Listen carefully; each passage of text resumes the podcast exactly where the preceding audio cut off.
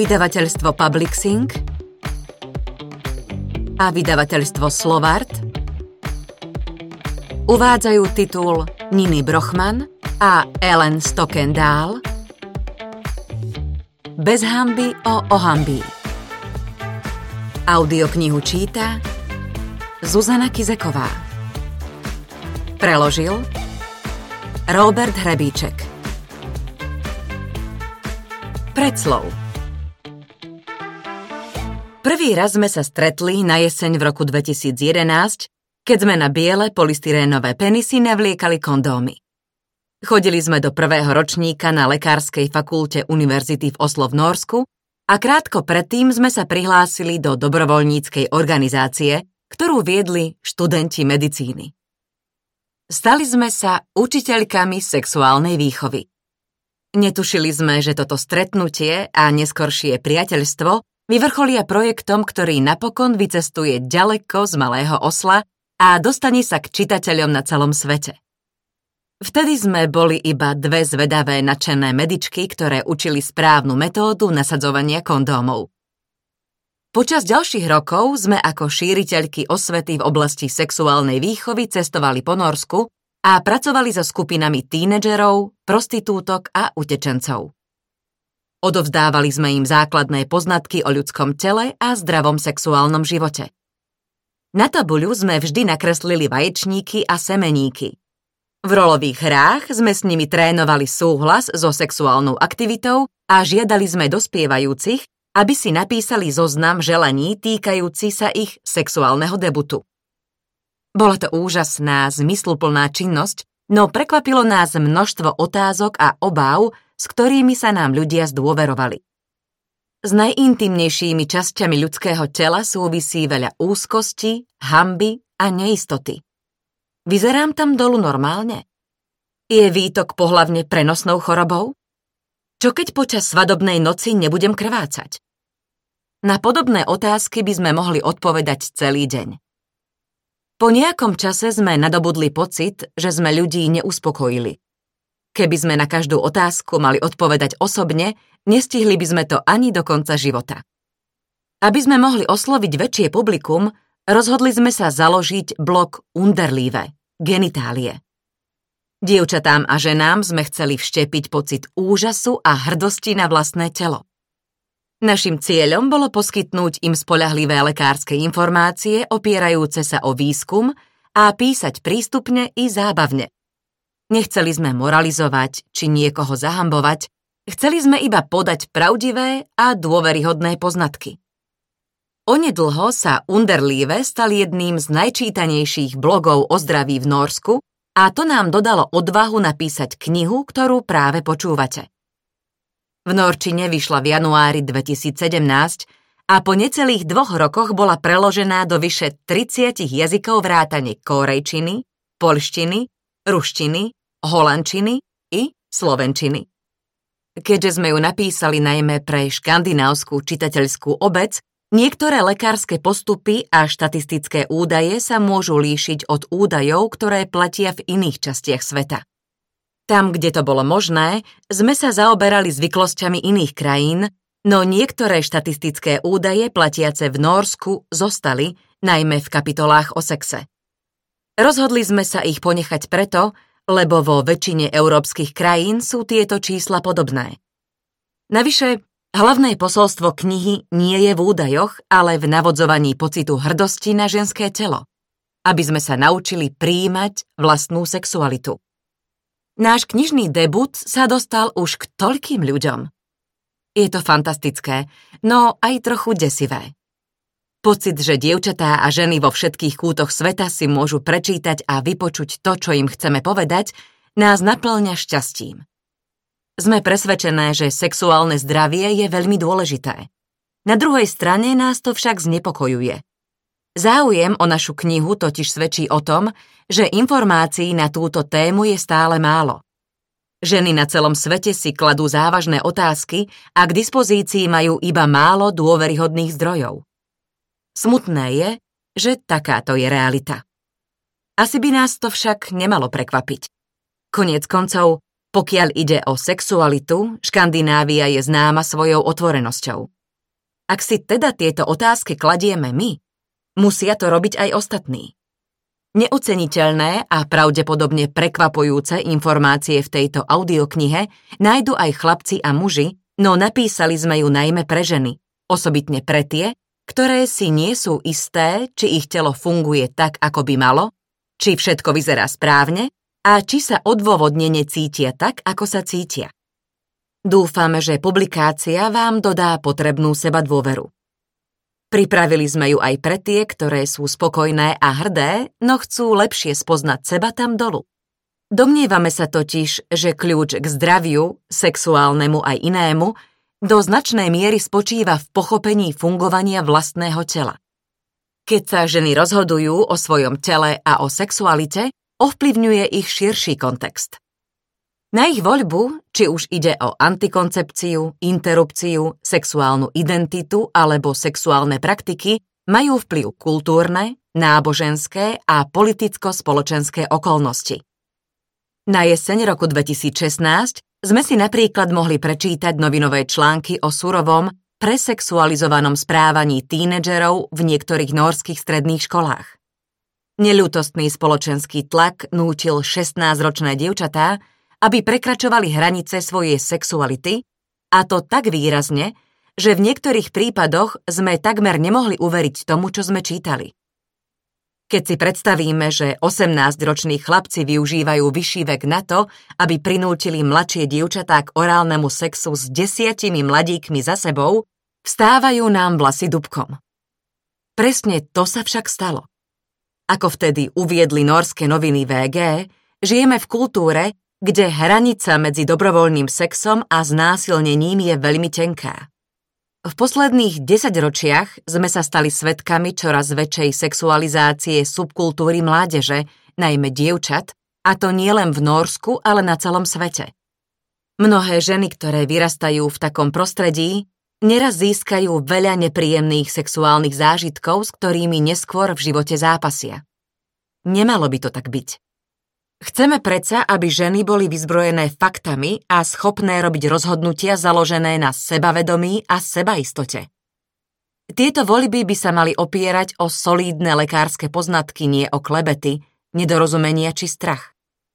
Sexualitu a sexuálne zdravie treba demystifikovať. Ženy sa musia stať majiteľkami svojho tela. Táto audiokniha vám poskytne príležitosť robiť rozumné a informované rozhodnutia, ktoré budú vyhovovať predovšetkým vám. Možno si položíte otázku, prečo by som sa mala unúvať počúvaním audioknihy o zdraví, ktorú napísali dve norky, pričom jedna ešte ani neskončila štúdium medicíny. Keď sme pripravovali norské vydanie našej knižky, v duchu sme sami sebe veľakrát kládli túto otázku. Preto sme k nemu a najmä k písaniu inojazyčných vydaní pristupovali s istou zdravou pokorou.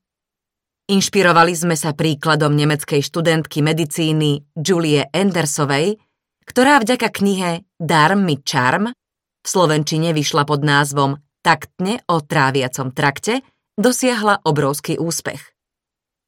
Hold jej vzdávame dokonca aj tým, že názov našej knihy sa v norčine rímuje. Gläden Matt Shadden. Vo svojej knihe o črevách a stolici urobila z obidvoch tému, o ktorej sa ľudia rozprávali v talk show v hlavnom vysielacom čase. Pripravila nám cestu, ukázala, že medicínska téma môže byť prístupná a zábavná.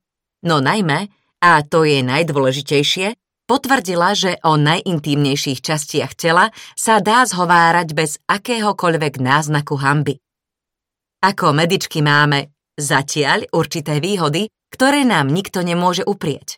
Sme zvedavé, mladé a máme odvahu klásť hlúpe otázky.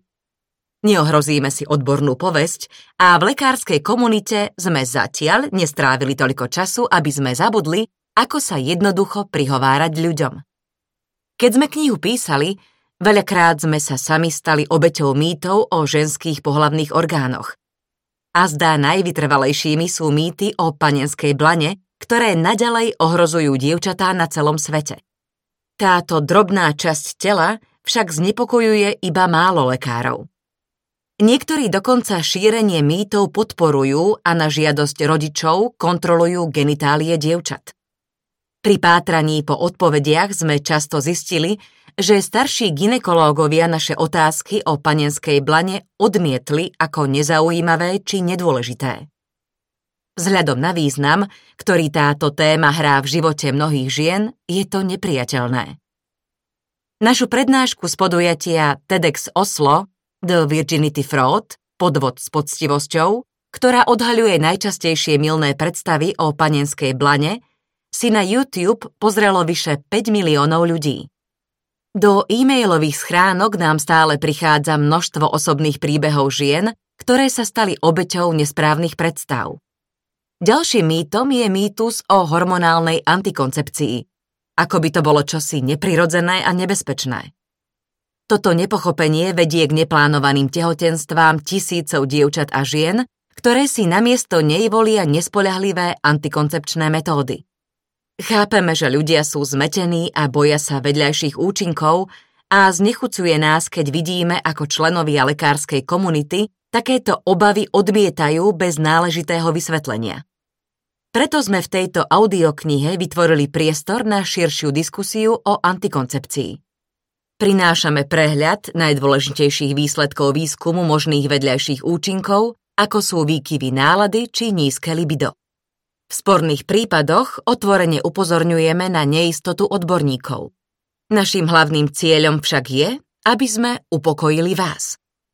Vážne vedľajšie účinky sú totiž mimoriadne zriedkavé a dôkazy o tom, že depresia či pokles sexuálneho pudu postihujú značnú časť žien užívajúcich hormonálne kontraceptíva chýbajú. Vždy sa nájdu aj výnimky, no dúfame, že po vypočutí tejto audioknihy budete vedieť rozlíšiť zvyčajné od nezvyčajného. Hoci ďalšie mýty nie sú priamo škodlivé, odrážajú skutočnosť, že pokiaľ ide o ginekologický výskum, aj túto oblasť, ktorá je svojou podstatou ženská, možno do značnej miery označiť za mužský svet. Keď počúvame, ako sa ženy stiažujú, že nikdy nemajú vaginálny orgazmus, uvedomíme si, ako veľmi naše chápanie ženskej sexuality v priebehu stáročí ovplyvnili potreby mužov. Vaginálny orgazmus totiž neexistuje – Vyvrcholenie nastáva v dôsledku rozličných typov stimulácie, pričom všetky môžu byť rovnako príjemné. Dúfame, že keď si ženy vypočujú túto audioknihu a získajú nové poznatky, prestanú sa cítiť menej cenné, ak na dosiahnutie orgazmu popri klasickej penetrácii, vnikaní, potrebujú aj iné formy stimulácie. Toto je iba zo pár príkladov toho, čo sa dozviete v knihe Bez hamby o ohambii. Tešíme sa, že spolu s nami budete spoznávať ženské pohlavné orgány od ohambia až po vaječníky. Rovnako ako my pri písaní knihy, aj vy načerpáte množstvo informácií. Najdôležitejšie pre nás je, aby ste sa po jej vypočutí cítili dobre. Konec koncov, telo je iba telo. Každá z nás v nejakom žije. A to nám prináša radosti aj starosti. Buďte hrdé na to, čo dokáže váš organizmus. A počas jeho slabších chvíľ mu ukážte, že viete byť trpezlivé. Príjemné počúvanie. Nina a Ellen, Oslo, 2017 Genitálie Oblasť genitálií je pravdepodobne najintímnejšia časť ľudského tela. Našim blízkym spoločníkom je od chvíle, keď sme vyklozli z matkinho lona a prvý raz uzreli svetlo sveta. V škôlke sme nachádzali potešenie v porovnávaní nápadnejších pipíkov a menej viditeľných pipiniek. S nástupom puberty sa nám v rozkroku zjavili prvé tmavé chlopky. Všetky si pamätáme prvú menštruáciu. Či už ten okamih naplnila hrdosť alebo hrôza. Ak ste začali masturbovať, zistili ste, že svoje telo viete dostať do stavu, v ktorom sa zvíja od rozkoše. Potom nadišiel váš sexuálny debut so všetkým, čo k nemu patrí. Zraniteľnosť, zvedavosť i túžba. Možno už máte deti. Pohlavné orgány u vás prešli mnohými zmenami a na vlastnej koži ste zažili zázraky, ktorých sú schopné. Genitálie sú súčasťou vášho tela, a teda aj vás. Nastal čas, aby ste ich lepšie spoznali. Ohambie Miesto, kde sa dejú zázraky. Postavte sa nahé pred zrkadlo a pozorne sa na seba zahľadte. Oblasť genitálií sa začína v podbruší tukovým bankúšikom, ktorý chráni prednú časť lonovej kosti. Táto meká časť tela sa nazýva vrch ohambia, alebo poetickejšie Venušin pahorok a počas puberty ju pokrie ochlpanie. Niektoré ženy majú tukový vankúšik väčší, preto im z podbrušia mierne vystupuje. Iné majú plochejší variant. Obe podoby sú však normálne. Ak pohľadom sklznete po Venušinom pahorku, ocitnete sa v oblasti, ktorú nazývame ohambie. Vulva, pudendum femininum. Vyslúžilo si rozličné pomenovania, od mušličky cez jaskinku až popičku. Mimochodom, Nóri ho volajú myš. Vulva nepatrí medzi najrozšírenejšie slová na svete, no ak ste žena, mali by ste vedieť, že anatomický termín na to, čo máte medzi nohami, znie práve takto. Niektoré ženy si myslia, že viditeľná časť ženských pohlavných orgánov sa nazýva pošva, vagína. Vagínu mi pokrýva ochlpenie, tvrdia. Alebo jedna druhej povie, máš takú krásnu vagínu.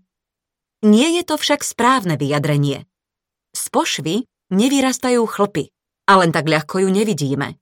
Hoci pravda, že je absolútne nádherná. Vagína je pomenovanie jedného z pohlavných orgánov. Trubice, bohatej na svalovinu, ktorá zohráva svoju rolu pri penetračnom sexe alebo pôrode. Inak povedané, pošva vedie k maternici, Povieme si o nej viac v ďalšej podkapitole. Na terminológiu sa sústreďujeme preto, lebo pohlavné orgány sú oveľa širší pojem ako pošva. Bez ohľadu na to, koľko rozkoše nám práve pošva sprostredkuje. Väčšina tých, ktorí ženské genitálie opisujú slovom vagína, majú na mysli ohambie. Práve preto pri opise ženských pohlavných orgánov začneme ohambím. Ako teda vyzerá ohambie? Ohambie pripomína kvet, pričom dve vrstvy korunných lupienkov sa nazývajú pisky, latinsky labia, čo v slovenčine znamená pery. Či už tomu veríte alebo nie, metaforu s kvetom sme nevymysleli my. Pri pohľade na jednotlivé časti ohambia dáva zmysel začať zvonka a pokračovať smerom dovnútra. Obrázok nájdete v PDF prílohe tejto audioknihy. Pisky chránia citlivé časti, ktoré ležia vnútri pošvy. Veľké pisky ohambia, labia majora pudendy, sú hrubšie ako malé pisky ohambia, labia minora pudendy. Obsahujú veľa tuku a fungujú ako airbagy či tlmiče otrasov. Hoci môžu byť dostatočne dlhé a prekrývať malé pisky, neraz bývajú veľmi úzke. Niektorým ženám sa v koži vyvinú iba dve malé preliačiny, ktoré po oboch stranách lemujú zvyšok vulvy. Vonkajšie strany veľkých piskov pokrýva koža. Rovnako ako v iných častiach tela, aj v tejto oblasti je bohatá na mazové i potné žľazy a vlasové vačky. Okrem ochlpenia, ktoré má svoj účel, sa na veľkých piskoch môžu zjaviť aj uhry či exém, čo už nie je taká dobrá správa. Koža žiaľ zostane kožou. Rovnako ako malé pisky, aj vnútorné strany veľkých piskov chráni sliznica. Malé pisky často, no nie vždy, bývajú dlhšie než veľké. Neraz sú zvraštené a poprehýbané ako nazberaná sukňa princezien. Postavte sa pred zrkadlo a zadívajte sa na seba. Niektorým ženám malé pisky nápadne vystupujú spomedzi veľkých Iné si veľké pisky musia odtiahnuť, inak ich nezbadajú. Na rozdiel od tukovitých veľkých piskov sú malé pisky tenšie a veľmi citlivé. Nie sú také citlivé ako klitoris, ktorý predstavuje najcitlivejšie miesto tela, no obsahujú veľa nervových zakončení a keď sa ich niečo dotýka, stávajú sa zdrojom príjemných pocitov.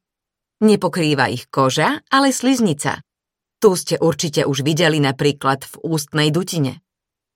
Malé pisky teda chráni a zvlhčuje vrstva hlienu.